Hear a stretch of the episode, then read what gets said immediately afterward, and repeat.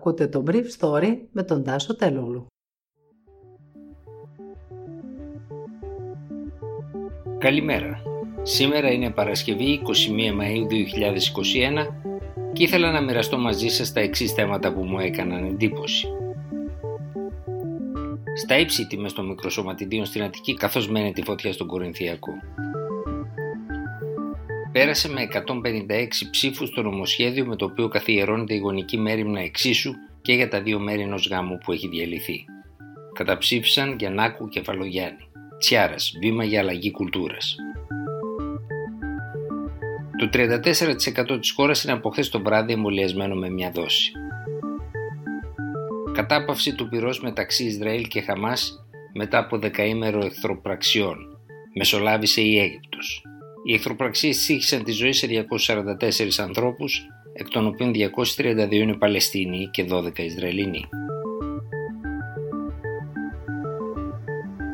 Σε νέα ενεργοποίηση του Ευρωπαϊκού Αριθμού Εκτακτής Ανάγκης 112 προχώρησε η πολιτική προστασία χθες το απόγευμα καθώς φάνηκε ότι ήταν αναγκαία μια σύσταση προς τους κατοίκους της ευρύτερης περιοχής όπου μένεται η φωτιά στον Κορινθιακό στις περιοχές Χάνη Δερβένη, Ιερά Μονή Αγίου Ιεροθέου, Λιακωτού και κάτω Πευκενέα να απομακρυνθούν από τα σπίτια τους μέσω των δρόμων που οδηγούν στα γειτονικά μέγαρα. Στη μάχη με τις φλόγες της πυρκαγιάς που ξέσπασε προχθές επιχειρούν 82 οχήματα και 10 ομάδες πεζοπόρων τμήματων με 265 πυροσβέστες. Λαμβάνουν επίσης μέρος όλα τα διαθέσιμα εναέρια μέσα που δόθηκαν στη διάθεση του αρχηγού της πυροσβεστικής από το πρώτο φως χθες.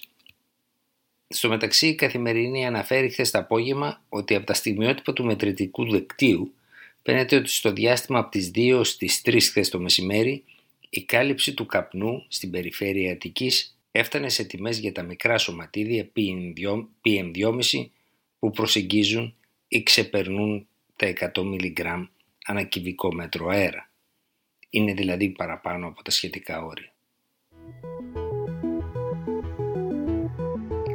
Με 156 ψήφους υπέρ έγινε χθες νόμος του κράτους το σχέδιο νόμου του Υπουργείου Δικαιοσύνης με το οποίο καθιερώνεται η γονική μέρημνα εξίσου και για τα δύο μέρη ενός γάμου που έχει διαλυθεί. Ενωτίθεται ένα πλαίσιο για την επικοινωνία του παιδιού με τους δύο γονείς του. Κυβερνητικές πηγές μου είπαν χθες το βράδυ ότι το νομοσχέδιο έρχεται να λύσει ένα ευαίσθητο χρόνιο ζήτημα που είναι συναισθηματικά φορτισμένο και για το οποίο η Ελλάδα έχει καταδικαστεί δεκάδες φορές από το Ευρωπαϊκό Δικαστήριο Δικαιωμάτων του Ανθρώπου.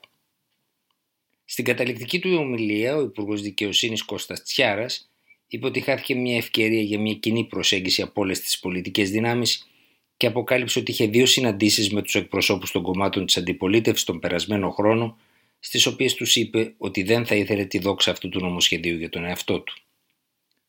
Ο κ. Τσιάρας θύμισε ότι η κυβέρνηση ΣΥΡΙΖΑ είχε συγκροτήσει νομοπαρασκευαστική επιτροπή που παρέδωσε συμπεράσματα για το ζήτημα, αλλά ο επόμενος Υπουργός Δικαιοσύνης της κυβέρνησης ΣΥΡΙΖΑ ΑΝΕΛ είχε πει ότι δεν θέλει να νομοθετήσει.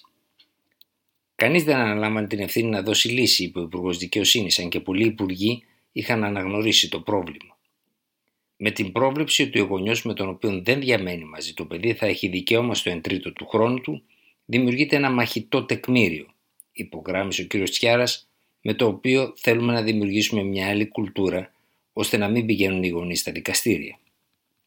Ο εισηγητής αξιωματικής αντιπολίτευσης κατηγόρησε τον Υπουργό Δικαιοσύνης ότι αντί να θεραπεύσει διατάξεις του νομοσχεδίου, όπως η εξίσου άσκηση της γονικής μέρημνας, ενδεχομένως και με τον τρόπο που τον συμβούλευσαν βουλευτές της συμπολίτευσης, την εντάσσει σε άλλο άρθρο του αστικού κώδικα που δεν περιλαμβάνεται καν στο νομοσχέδιο.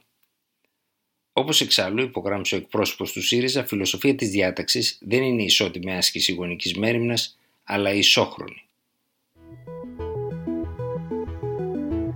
Το 34% του πληθυσμού της χώρας είχε κάνει χθες την πρώτη δόση κάποιου εμβολίου κατά του κορονοϊού, καθώς αργά το βράδυ οι ομάδες εργασίας στο Υπουργείο Ψηφιακής Διακυβέρνησης ετοίμαζαν το άνοιγμα της πλατφόρμας για την ηλικία 40-44 χρονών που μπορεί να έχει πλέον πρόσβαση από τα μεσάνυχτα σε όλα τα εμβόλια.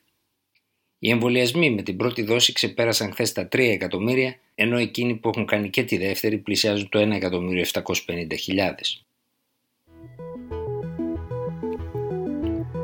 Το Ισραήλ και η Χαμάς συμφώνησαν χθες μετά από Αιγυπτιακή πρωτοβουλία σε μια κατάπαυση του πυρός μετά την πρώτη εκτεταμένη σύγκρουση από το 2014, οπότε και είχε λήξει ο πόλεμος στη λωρίδα της Γάζας. Οι συγκρούσεις μεταξύ του Ισραηλινού στρατού και της Χαμάς κλιμακώθηκαν τις τελευταίες 10 μέρες, οδηγώντας στο θάνατο 232 ανθρώπους στη λωρίδα της Γάζας και 12 στον Ισραήλ.